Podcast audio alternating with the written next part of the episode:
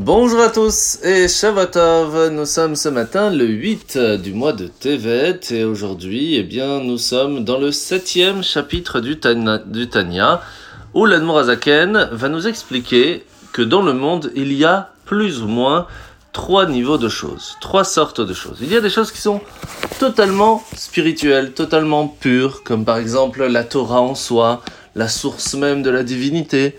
Il y a des choses qui sont complètement pas pures et qu'on appelle des clipotes et qui sont tellement tellement basses que même si on fait une bénédiction dessus, ça ne pourra pas les faire évoluer comme quelque chose qui n'est pas cachère. On peut faire dix fois la bénédiction dessus, ça va rien changer. Par contre, une très très très grande partie du monde est ce qu'on appelle clipat noga.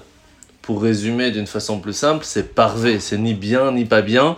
Ça va dépendre de l'utilité dont on va avoir avec cela. Par exemple, ce n'est pas interdit de manger une glace, mais si on, va la manger simplement pour son kiff personnel, ça va pas tellement la faire monter. Par contre, si c'est parce que c'est Shabbat, parce que c'est un jour de fête, parce que c'est un moment important, ou parce que ça va nous donner plus de force pour avoir l'envie d'évoluer, de faire plus de belles choses après, alors ça va nous permettre de la faire monter un peu plus haut. De la même façon, si on fait la bénédiction, ça, ça lui permet d'avoir un but plus grand, à la différence que si on ne la fait pas, bah, ça peut la faire descendre très très bas.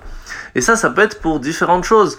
Comme par exemple euh, le rire. Le rire en soi, ce n'est pas interdit. Mais lorsqu'il est fait euh, pour se moquer des gens, ou même s'il n'est pas pour se moquer des gens, mais qu'il n'a aucun but précis, ça ne va pas le faire monter et même des fois le faire descendre.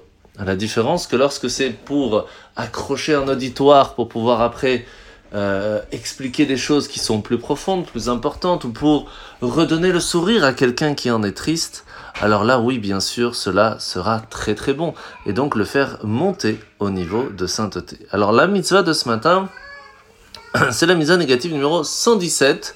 C'est l'interdiction de laisser de la viande du korban Pessah, du sacrifice pascal, jusqu'au lendemain. Il faut tout manger le soir même. Même chose pour la mitzvah négative numéro 119 pour le sacrifice de korban Pessah Sheni, celui qu'on fait un mois plus tard. Mitzvah négative numéro 118. Alors c'est un peu la même chose par rapport au korban Chagiga. Donc il faut savoir que chaque fête, on amène un sacrifice spécial, en plus du korban Pessah. Et celui-ci, c'est deux jours on a pour le manger, donc il faut le finir avant la fin de ces deux jours. Mitzvah positive numéro 53, c'est la mitzvah de venir se réjouir à la synagogue, au temple, trois fois dans l'année, Pessah, Shavuot et Sukkot. Et mitzvah positive numéro 52, pour ces trois fois où nous allons au temple, eh bien il faut montrer à Hachem qu'on est content. Et comment le faire Lorsqu'on amène le sacrifice de Chagiga que l'on vient de parler. Le mot Chagiga qui vient du mot Chag, qui veut dire la fête. Alors la paracha de la semaine, nous commençons par paracha de Vayechi. Donc c'est au tout début où nous voyons que Vayechi Yaakov be'eretz Mitzrayim shva esre shana. Voici que Yaakov va vivre en Égypte 17 ans. Et quoi, avant il n'a pas vécu si. Sauf que les meilleures années de sa vie étaient en Égypte. C'est quand même assez étonnant qu'il a vécu en Israël et pourtant les meilleurs moments de sa vie étaient en Égypte dans un endroit qui n'est pas spécialement très pur. Et la raison, elle est que lorsque l'on éduque nos enfants, on leur donne tout ce qu'il faut. On n'est jamais sûr de la porte qu'ils vont franchir, de comment vont-ils vraiment réussir dans leur vie spirituelle. Mais lorsque, en Égypte, Yaakov a vu que ses enfants et ses petits-enfants continuaient la Torah et les mitzvot malgré l'influence néfaste qui pouvait être autour d'eux, eh bien, c'était là les meilleures années de sa vie.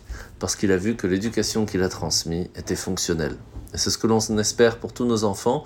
Malgré tout ce que l'on peut transmettre, c'est eux qui vont prendre leurs propres décisions. À nous de leur donner un maximum pour avoir ce nachat, Bezrat Hashem, de les voir continuer dans le judaïsme le plus pur possible. Bonne journée à tous et bonne semaine.